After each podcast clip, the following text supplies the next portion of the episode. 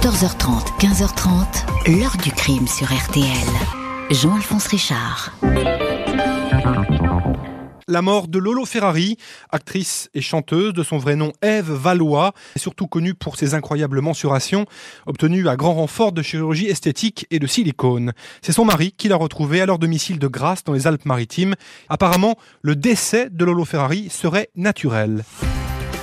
Bonjour, elle s'appelait Eve Valois, mais on ne la connaissait que sous son nom de scène, Lolo Ferrari, créature blonde, siliconée, remodelée par la chirurgie esthétique rendue célèbre par sa poitrine exubérante.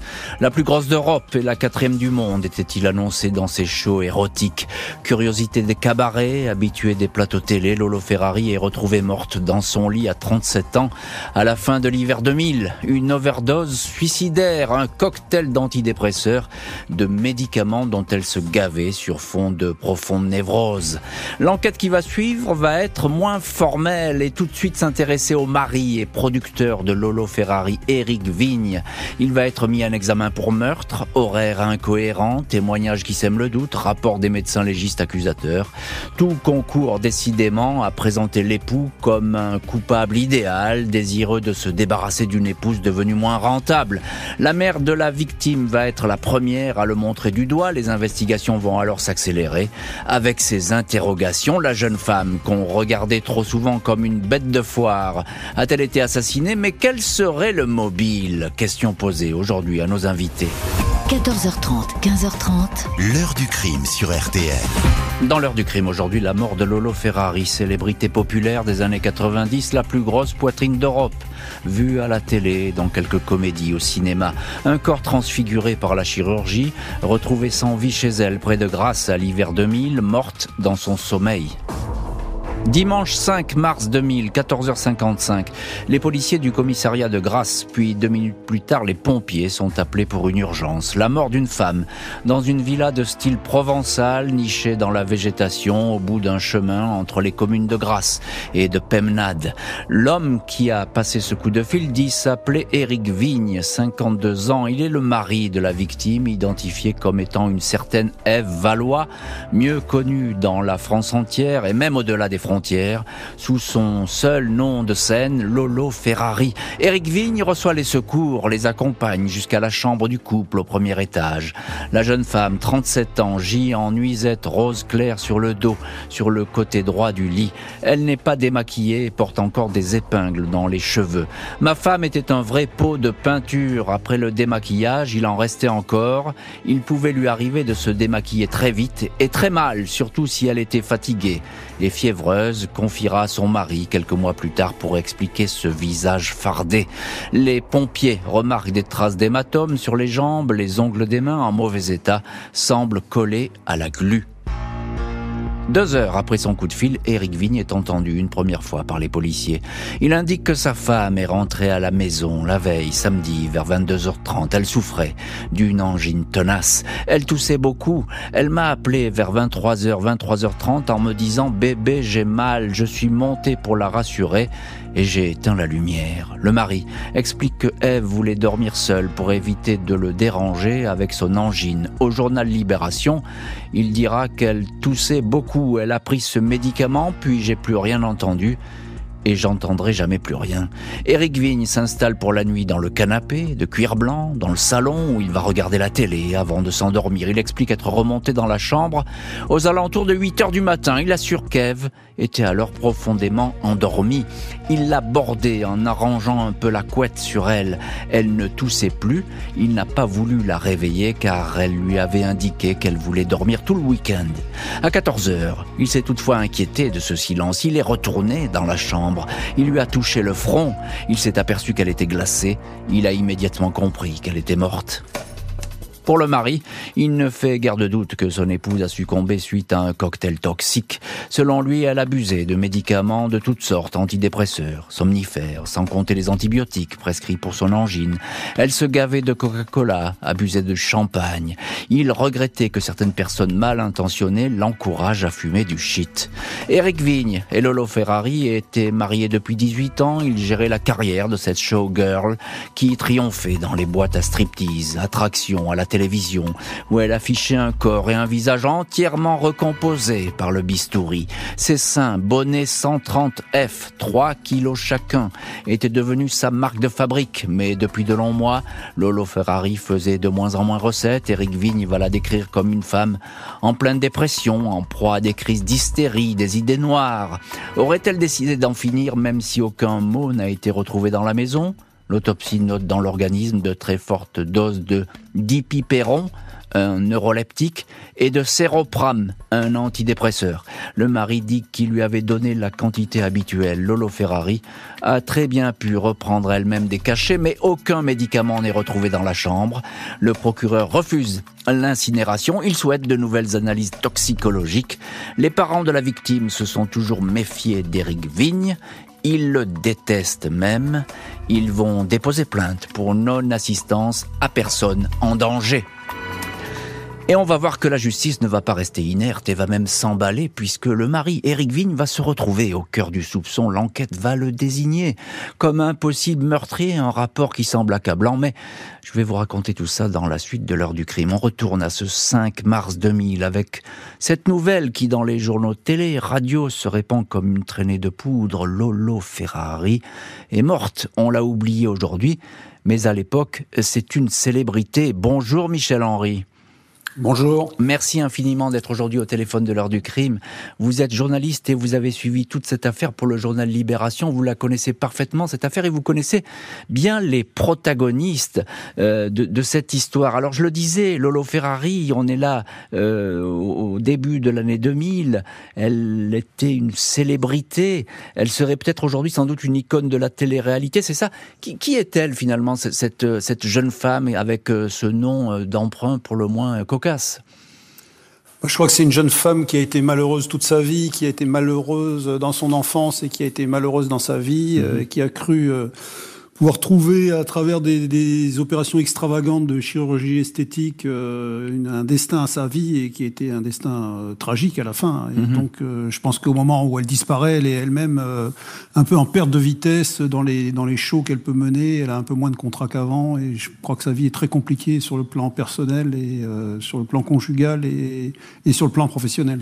Du coup, Michel Henry, il n'y a pas tellement de doute finalement au début. On va penser à un suicide. Ça paraît tellement évident oui, puisqu'elle était, elle allait mal, elle disait souvent, elle écrivait soit à ses parents, euh, elle se plaignait beaucoup. On savait qu'elle qu'elle avait une hygiène de vie très déplorable, puisqu'elle consommait beaucoup de médicaments, antidépresseurs. Euh, des somnifères, euh, qu'elle buvait selon son mari plus d'une dizaine de cafés par jour, des litres de coca, enfin qu'elle euh, se nourrissait pas. Donc euh, mmh. effectivement, on a pu penser sur le coup que c'était simplement, effectivement, éventuellement un suicide. Mais pareil, il n'y avait pas de lettre ni rien du tout qui pouvait indiquer que c'était un suicide. Et ça, c'est important ce que vous dites, Michel Henry, parce que je crois que c'est vous qui l'écrivez dans le journal Libération à l'époque où vous traitez cette affaire. Elle écrit beaucoup, Lolo Ferrari. Elle écrit à ses parents, elle écrit à ses amis, elle laisse des mots, elle aime bien comme ça laisser des, des messages. Mais là, il y a rien, rien du tout dans la maison. Non, on trouve rien. On trouve même pas non plus de, de, de boîtes de médicaments supplémentaires qui pourraient indiquer qu'elle a, qu'elle, qu'elle, euh, qu'elle a consommé des médicaments en plus que, que ce qu'elle consommait habituellement. Donc effectivement, il n'y a pas de traces. Euh, en fait, c'est, un, c'est une énigme, mais c'est toujours aujourd'hui une énigme. Euh, Tout à fait. Euh, de savoir exactement ce qui s'est passé. Tout à fait. C'est toujours une énigme. Bonjour Jean-Yves Lourgouillou. Oui, bonjour. Merci infiniment d'être aujourd'hui au téléphone de l'heure du crime. Vous êtes procureur aujourd'hui de la République adjoint, procureur adjoint à Marseille. Et, à l'époque, vous étiez substitut du procureur à Grasse et vous avez bien connu évidemment euh, cette affaire. Euh, il y a une question euh, qui, qui, qui qui me paraît toute simple au début, c'est que le, le, le, procureur à l'époque, ben, il refuse l'incinération. Pourquoi est-ce qu'on refuse l'incinération? Euh, effectivement, le, ce qui avait marqué au tout départ de, de cette enquête, c'était cette euh, volonté exprimée par par le mari euh, très fortement d'avoir de, une incinération rapide. Mmh. Alors évidemment, euh, dans notre métier, on a l'habitude de se poser des questions. Vaut mieux s'en poser trop que, que, pas assez. Mmh. Et compte tenu des, des éléments du, du dossier, on avait refusé cette incinération parce que les causes du décès, comme cela avait, vient d'être indiqué, n'étaient pas formellement établi et qu'il faut mm. se donner la, la, chance, la possibilité de pouvoir plus tard faire des investigations ultérieures en termes de, de médecine légale. Mm. C'est-à-dire qu'on n'est pas sûr, donc on préfère dans le doute eh ben, s'abstenir et puis on verra bien, c'est ça hein Mais parce qu'en réalité, on fait une autopsie et euh, l'autopsie va donner des, des, résultats et ces résultats vont peut-être nécessiter des contre-expertises, des examens ultérieurs. Donc, il faut garder des, des, des éléments de preuve. Mhm. Bonjour, maître Gilles Jean Portejoie. Bonjour, bonjour, bonjour Jean-Alphonse. Merci infiniment, euh, Maître Portejoie, d'avoir accepté l'invitation de l'heure du crime. Vous êtes au téléphone également de l'heure du crime. Vous assurez, vous, la défense de Eric Vigne dans ce dossier. Et vous l'avez accompagné pendant ces longues années de procédure. On va évidemment parler de, votre démarche pendant toutes ces années euh, dans la suite de l'heure du crime. Alors, on revient, euh, comme avec nos précédents invités, sur le début de l'affaire. Qu'est-ce qu'il dit, Eric Vigne, au policier, dès qu'il est, alors qu'il est entendu pour la première fois? Sa version à lui est extrêmement simple. Ma femme est, est dépressive depuis des jours, des semaines, des mois. Elle est dépressive, elle a absorbé, comme elle le faisait d'ailleurs assez régulièrement, des médicaments toxiques. Mmh. Voilà, c'est une mort accidentelle. Mmh. Alors, mort accidentelle, les, a priori, les parents d'Eva Valois, euh, ils sont pas tout à fait d'accord, mais il faut bien dire quelque chose, euh, maître Portejoie, c'est que les parents, ils, ils aiment pas beaucoup euh, Éric Vigne. Il accuse presque tout de suite hein, d'avoir fait du mal à leur fille la, la, la, relation avec les parents de Lolo a toujours été une relation absolument euh, féroce. Les beaux-parents euh, n'ont jamais supporté qu'Éric Vigne rentre dans la vie de Lolo Ferrari. Et d'ailleurs, ils ont engagé contre lui toute une série de procédures, notamment visant à faire annuler le testament que Lolo mmh avait fait pour euh, Éric Vigne. Euh, Michel Henry, on, on, le sent bien, il y a un mauvais climat tout de suite euh, autour de, de, cette mort.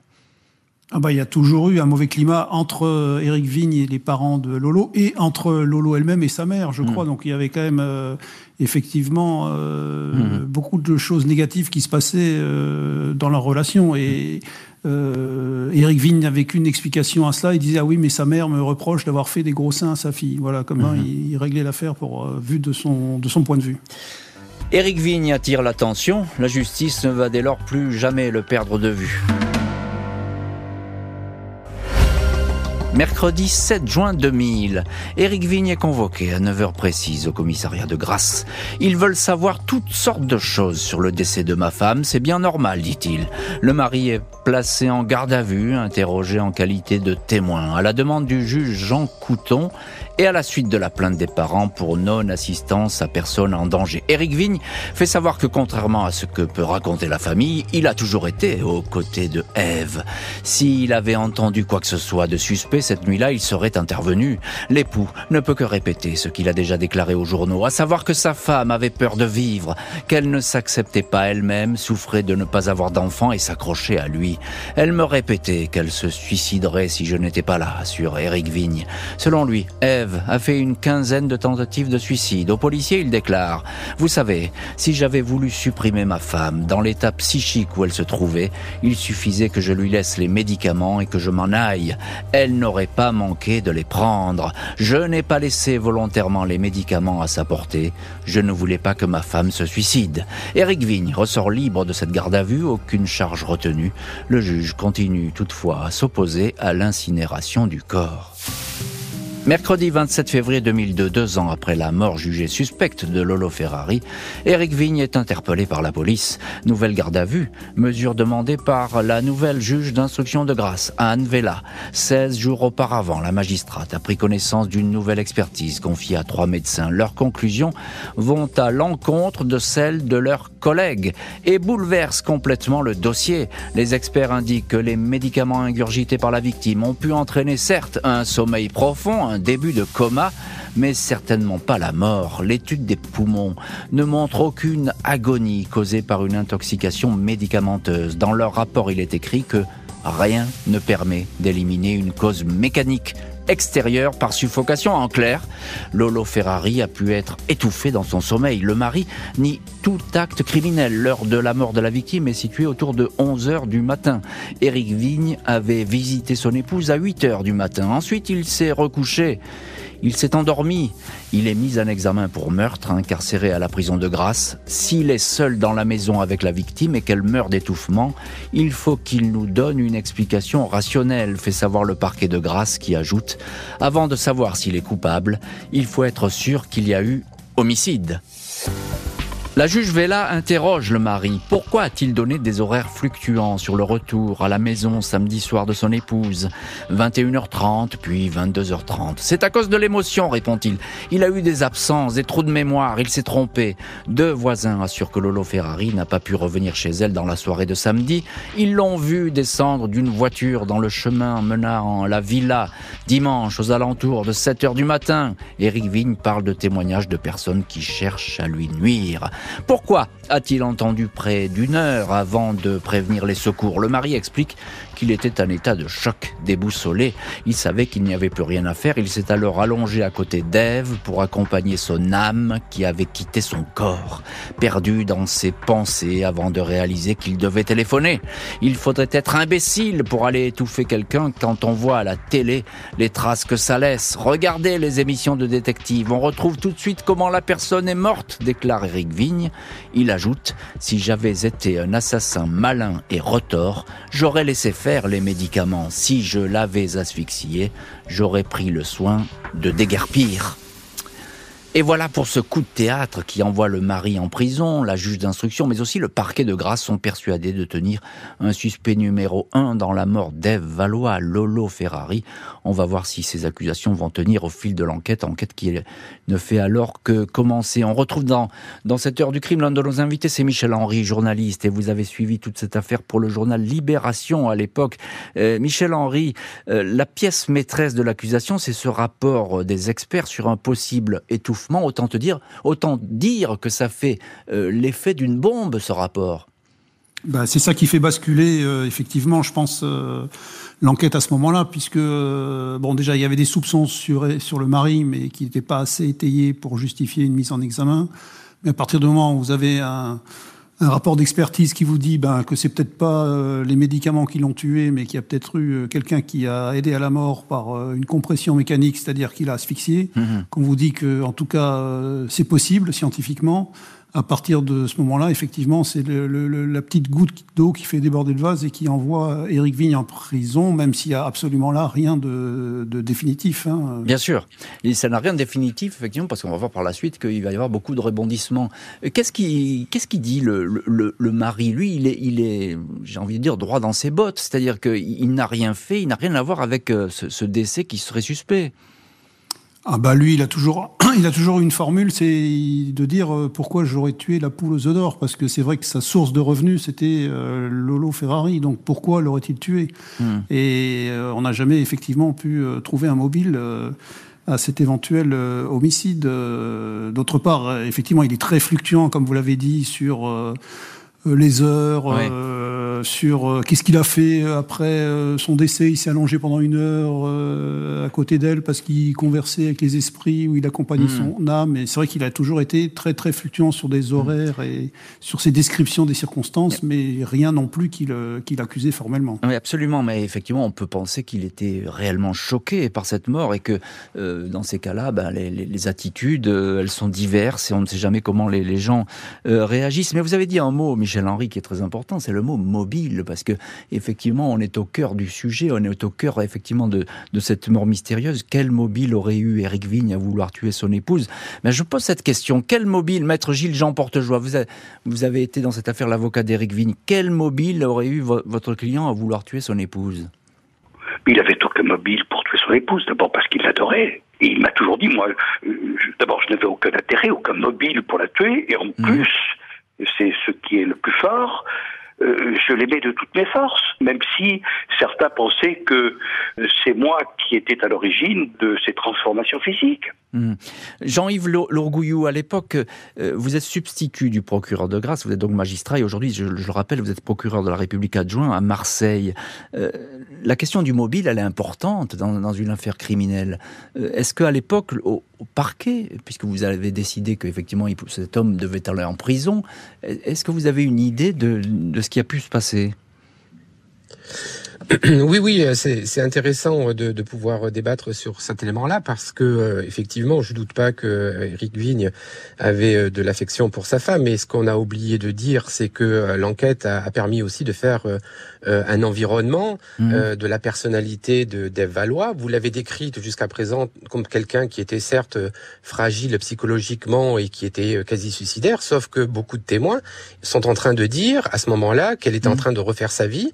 Elle a euh, un amant qu'elle qu'elle rencontre d'ailleurs avec qui elle passe la soirée la veille de, de, de, son décès. Et beaucoup disent en fait non elle était tout à fait dans une autre euh, euh, dimension et non pas une dimension suicidaire. Elle avait la joie de vivre elle elle, elle se projetait sur sur l'avenir.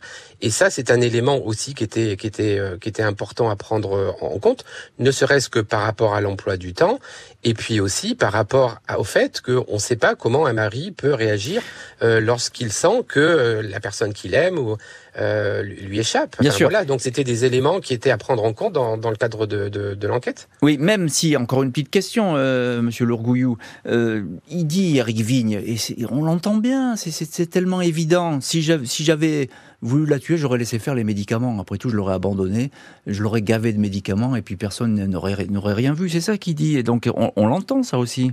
Pourquoi oui. aller s'embêter à étouffer quelqu'un finalement? Eh ben, J'en sais rien. D'ailleurs, d'ailleurs, moi, je, je prétends pas qu'il l'a qu'il l'a étouffé. Hein. Euh, Monsieur hmm. Vigne a bénéficié d'un d'un non-lieu en 2007. Euh, euh, ce qui démontre bien que euh, rien ne lui a été euh, reproché au final. Et ça, c'est une décision de justice qu'il faut absolument respecter. Simplement, si on veut refaire la, la chronologie, les questions qu'on se pose à ce moment-là, c'est de se dire, euh, finalement, on a indiqué tout à l'heure, Maître Portejoie, que je salue au passage, nous a indiqué que euh, euh, bah, la position d'Eric Vine, c'est de dire, ben, elle prenait des médicaments. Non, elle prenait pas des médicaments. C'est son mari qui lui donnait les médicaments. Et d'ailleurs, il l'a toujours dit. Et c'est ce que vous dites aussi en disant, ben, finalement, si je lui avais laissé ces médicaments, elle aurait pu euh, globalement s'intoxiquer euh, elle-même. Tous ces mmh. éléments sont importants parce que les médicaments, on les trouve pas sur place et c'est lui qui va les apporter quelques, mmh. quelques semaines après. Éric Vigne proteste donc de son innocence, mais on ne le croit pas. La justice souhaite un procès.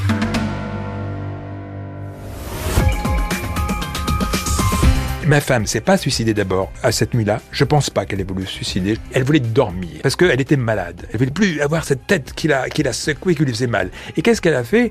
Eh bien, elle a pris des somnifères. C'est la première fois en 13 années de mariage que j'ai été dormir au rez-de-chaussée. Et là, j'ai fait la grosse connerie de ma vie. La juge Vella continue à entendre Eric Vigne, lequel ne cesse de répéter les mêmes mots. Pourquoi aurais-je tué la poule aux œufs d'or? Fait savoir le mari qui explique que les spectacles de Lolo Ferrari permettaient au couple de vivre de plus en plus difficilement car la situation financière s'aggravait. Je pense qu'elle ne lui rapportait plus rien et qu'il a utilisé son travers de surconsommation de médicaments pour la laisser sans secours, affirma la juge, la mère de la victime, Yvette Valois. Elle précise, lorsque ma fille a épousé Eric Vigne, elle est tombée dans une véritable secte. La juge estime que le mobile du meurtre pourrait être euh, passionnel. Éric Vigne savait pertinemment que sa femme avait un amant. La veille de sa mort, c'est avec cet homme qu'elle avait dîné alors qu'Éric avait rejoint ses amis. Éric avait connaissance de cette relation, il l'acceptait, commande son frère, Franck Vigne. Alors que le couple se désagrégeait, le mari aurait pu voir cette relation sous un jour beaucoup plus sombre analyse le parquet de grâce et s'en prendre à Ève. Peut-être l'avez-vous tuée parce qu'elle voulait vous quitter interroge la juge. Réponse Mais non, jamais. Elle n'allait pas me quitter. Ça, ce sont des témoignages de piliers de bistrot. Dans l'après-midi, Ève m'a appelé 13 fois au téléphone. Les avocats d'Éric Vigne, maître Michel Faro et Gilles-Jean Portejoie réclament à Coréacri de nouvelles expertises. Ils déplorent que leur client reste incarcéré sur la base d'une simple hypothèse, sans la moindre démonstration. La défense avance que bien d'autres phénomènes ont pu entraîner une asphyxie. La position de la tête de la victime était ainsi presque à la verticale du corps, tout comme le poids des prothèses mammaires, deux fois trois kilos qui ont pu comprimer la cage thoracique. Des témoins rapportent qu'Ève Valois allait mal, avait multiplié multiplier les malaises et prenait des médicaments en cachette à l'insu de son mari. Et voilà donc pour euh, Éric Vigne, euh, la justice s'accroche et effectivement elle n'a pas euh, l'intention comme ça de, le libérer aussi vite. Il est toujours mis en examen.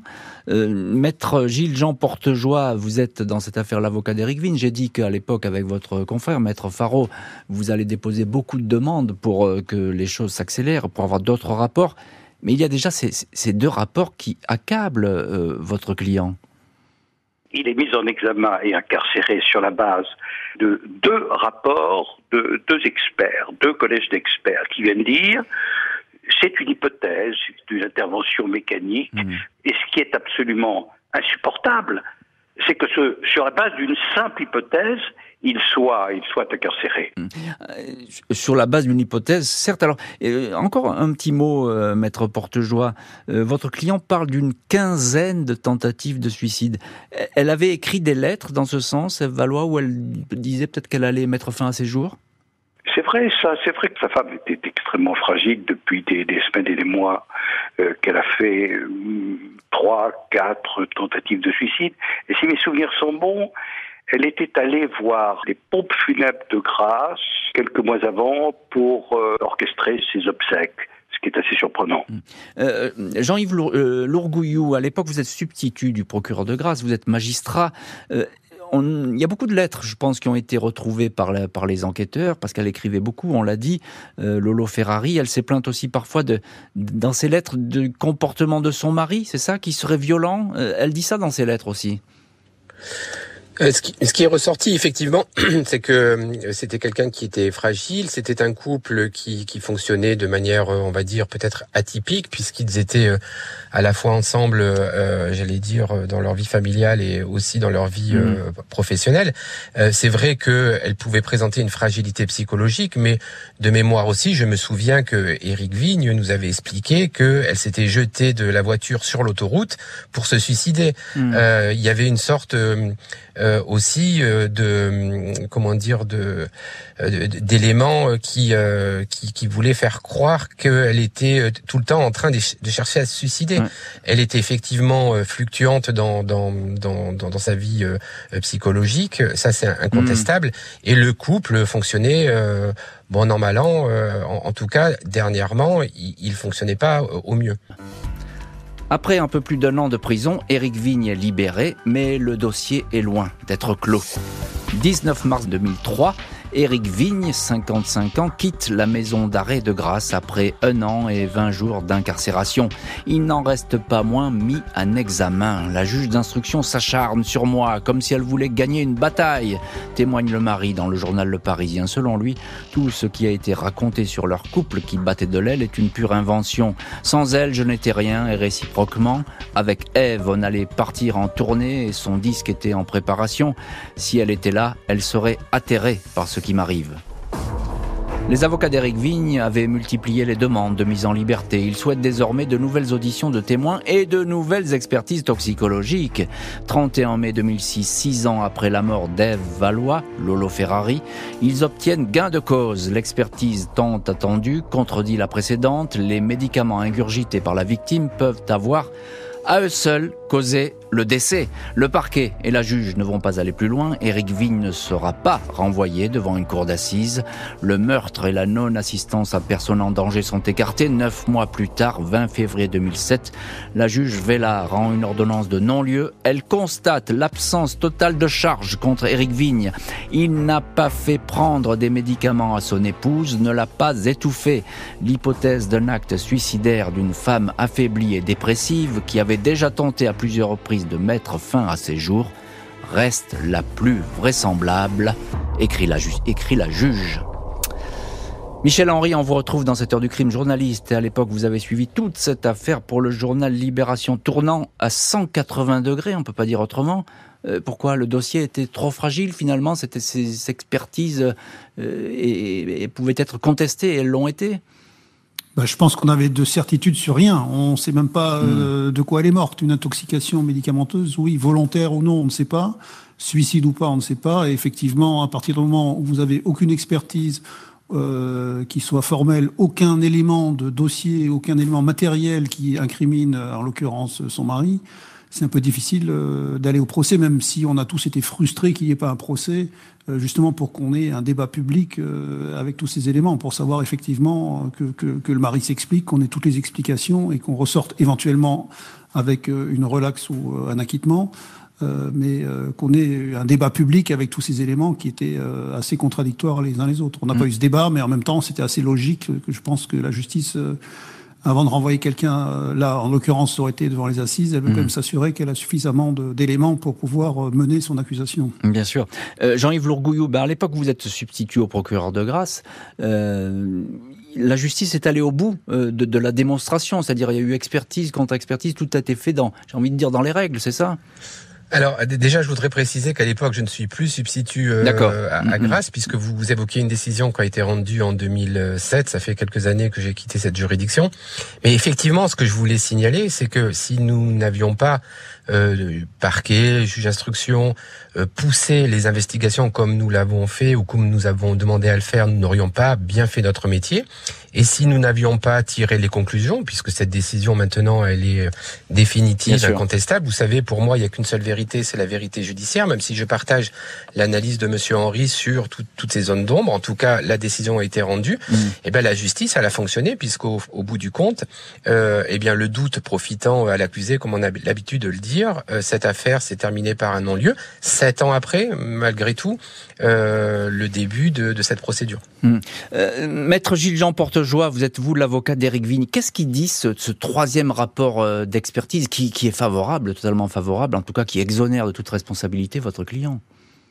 Il précise effectivement que Lolo Ferrari a pris de manière massive des médicaments toxiques, mais qu'il est improbable, écoutez-moi bien, qu'il est improbable que euh, le lot ait ingéré ces produits contre son gré. Hmm. Donc, euh, euh, ce troisième rapport d'expertise, c'est la porte ouverte au non-Dieu. Hmm. Vous faites libérer Éric Vigne après 18 mois d'incarcération. On peut dire que la juge elle a été plutôt tenace. Il y avait, il y avait des doutes sur, sur votre client, selon elle? Je le fais libérer euh, après, comment vous dire, une véritable guérilla procédurale. Je dépose demande de mise en liberté provisoire sur demande de mise en liberté provisoire. Chaque fois, la demande est rejetée. Mais ça a un combat euh, expliqué au juge, expliqué à la cour qu'on ne peut pas mettre quelqu'un en prison sur la base d'une simple hypothèse, ça n'a pas été facile. Et il a été d'une détermination sans faille. Euh, Michel Henry, juste un petit mot. Euh, vous suivez bien cette affaire pour Libération à, l'époque. Éric Vigne, il va faire parler de lui aussi parce qu'il a vendu des photos du corps de sa femme dans son cercueil. Ça, ça va pas prêcher en sa faveur, j'ai envie de dire.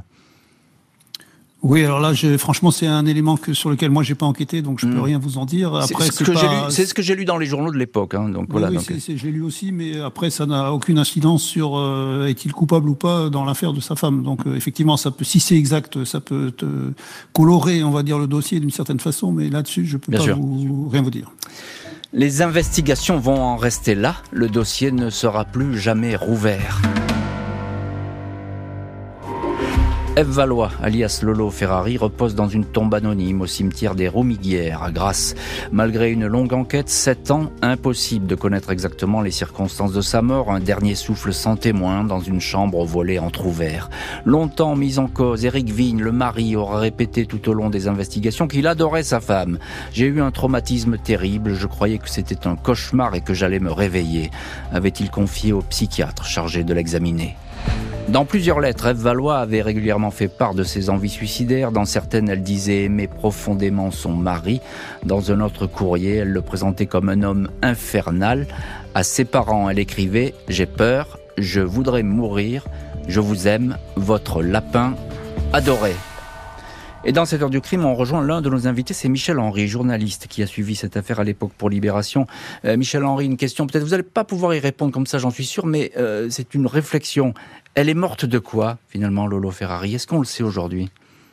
Ben non, je pense qu'on est toujours dans. Enfin, on a des hypothèses, mais on ne sait pas. Euh, ça peut être une mort simplement, euh, voilà, pas naturelle, on va dire, mais en tout cas qui n'a pas été causée par autrui ni par sa propre volonté. Tous les éléments sont, mhm. Euh, sont restés. Euh, je crois que M. Lourgouillou a raison de dire qu'ils ont fait tout ce qui, toute la justice a fait tout son possible pour savoir, mais il faut dire que là-dessus c'est un échec. Mmh. le mari, Éric Vigne, il a été présenté parfois, il faut bien le dire, et notamment par la par la famille de d'Ève Valois comme le diable. Il n'y a pas d'autre mot. Hein, Quelqu'un qui l'aurait manipulé, qui l'aurait transformé physiquement. Est-ce qu'il a est-ce qu'il a pas payé ça un petit peu lors de cette ben, enquête? C'est évident, c'est évident qu'il avait quand même une personnalité très négative. Moi, je me souviens la première fois que je lui ai parlé au téléphone il s'est quand même euh, étalé en détail sur la manière dont il avait euh, changé la, le, le, physique de sa femme, euh, mmh. établi lui-même les plans pour sa poitrine, fait appel à, un constructeur de tableaux de, de, de tableaux de bord d'aviation. Enfin, il était mmh. très très content de lui et très content de ce qu'il faisait. Et c'était clair que il avait un rapport manipulateur, euh, y compris avec sa femme, ce que d'ailleurs euh, l'expertise psychiatrique avait, avait relevé. Hum, il y avait un côté un peu obscène dans ce qu'il pouvait vous raconter, hein, c'est ce que vous dites, Michel Henry. Hein, ben oui, ben, obscène même non, c'était un peu, il en, il en parlait comme d'une chose en fait, ou comme d'une voiture, comme s'il avait tiens, refait les, les, les pare-chocs de sa voiture, ben, il, il parlait de la même façon de sa femme, tout en disant qu'il l'aimait profondément, etc. C'était très très ambivalent et euh, moi je euh, j'ai rien de négatif contre lui, mais c'est la façon dont il en parlait, c'était très très bizarre. Quoi. C'était mm. comme un ingénieur qui parlait de voilà, j'ai inventé un truc et voilà. Mm, mm. Euh, Jean-Yves Lourgouillot, à l'époque, quand vous avez eu à traiter cette affaire, vous étiez substitut du, procureur de grâce. Euh, vous avez eu ce même sentiment sur le mari Il a peut-être un peu payé son, son côté atypique, on va le dire comme ça? Euh, ce que je voudrais préciser, c'est qu'effectivement, il y avait absolument rien de personnel. On a l'habitude euh, dans la justice de voir des personnalités euh, atypiques, hmm. mais c'est vrai que Eric, Eric Vigne, chaque fois qu'on lui posait une question, parce que nous, ce qui nous importe, c'est la vérité, c'est de savoir, hmm. de se rapprocher. Chaque fois qu'on lui posait une question, c'était une autre question qui, qui se posait. Il n'y avait jamais rien de clair. Et effectivement, quelquefois, on avait l'impression qu'il disgraissait. Je me souviens d'un interrogatoire où, lorsque la juge lui demande, mais Monsieur Vigne, c'était une question très importante. Euh, est-ce que c'est votre, euh, est-ce que c'est votre dernier mot? Et il répond, ben oui, comme dirait euh, un célèbre animateur, c'est mon dernier mot. Hmm. mais on était dans, dans, dans, une situation qui était très très compliquée procéduralement et on avait l'impression. Et alors il se rend compte tout de suite que ben son sa réponse n'est pas adaptée et donc derrière, effectivement, il se reprend, mais une personnalité difficile à, à cerner. Mais on, on lui a jamais fait payer quoi que ce soit. Mm. Nous, on aurait, on aurait aimé avoir des réponses claires, précises et concordantes. On, on, ne rêvait que de ça. Mm. Euh, euh encore un petit mot. Euh, j'en parlais avec Michel Henry tout à l'heure, mais il n'avait pas la réponse lui sur ces fameuses photos qui auraient été vendues du corps de sa femme dans son cercueil. Ça, vous, vous, avez eu cette information vous en début d'enquête? De, de, mémoire, oui, on, on évoquait aussi euh, des, euh, des interviews qui étaient qui étaient négociées, mais bon, ça, on est dans l'ordre de la morale, on n'est évidemment pas dans l'ordre du, du, du, du, juridique. Hein. Mmh. de mémoire, je ne sais pas si ça avait pu être corroboré, mais c'était quelque chose qui avait été effectivement évoqué, notamment par des journalistes allemands, je crois. Mmh. Maître Gilles Jean Portejoie, vous, vous avez été l'avocat et vous l'êtes toujours d'ailleurs d'Éric Vigne dans cette affaire, et c'est vous d'ailleurs qui a qui avait remué ciel et terre pour qu'il puisse sortir de prison et ensuite euh, être complètement euh, blanchi euh, dans ce dossier. Alors le dossier il est clos, hein, il y a un non-lieu, mais il reste des mystères. On vient d'en parler avec Michel Henry, avec Jean-Yves Lourgouillou. On ne sait pas précisément. Je vous pose toujours la même question, mais de quoi est morte Eve Valois? La, seule certitude que nous ayons aujourd'hui, c'est qu'il est complètement étranger à cette mort. On ne sait pas très précisément de quoi est mort Lolo Ferrari, d'une absorption médicamenteuse toxique, à coup sûr, mais ce dont on est sûr absolument, c'est que lui n'y est pour rien. Euh, on en peut oublier cette affaire, maître euh, Portejoie, mais à l'époque, elle a vraiment défrayé la chronique. On va terminer là-dessus. C'était un peu euh, à la façon d'une télé-réalité, on pourrait dire. C'est une affaire qui a défrayé la chronique, tout simplement parce que Lolo Ferrari était un personnage absolument incroyable. J'utilise souvent le mot hors norme, elle était hors norme. Lui était un personnage également atypique. Moi, je me souviens très bien de l'annonce dans le 20h de TF1 de la mort de mmh. Lolo Ferrari. C'est vraiment une affaire qui a marqué les esprits qui, 20 euh, ans après, marque encore les esprits et mhm. m'a touché parce que je sentais l'erreur judiciaire poindre mhm. et heureusement la justice s'est ressaisie. Merci infiniment Maître Gilles, Jean Portejoie, Jean-Yves Lourgouillou et Michel Henry d'avoir été aujourd'hui les invités de l'heure du crime. Merci à l'équipe de l'émission, Justine Vignot, Marie Bossard à la préparation, Boris Pirédu à la réalisation. L'heure du crime, présenté par Jean-Alphonse Richard sur RTL.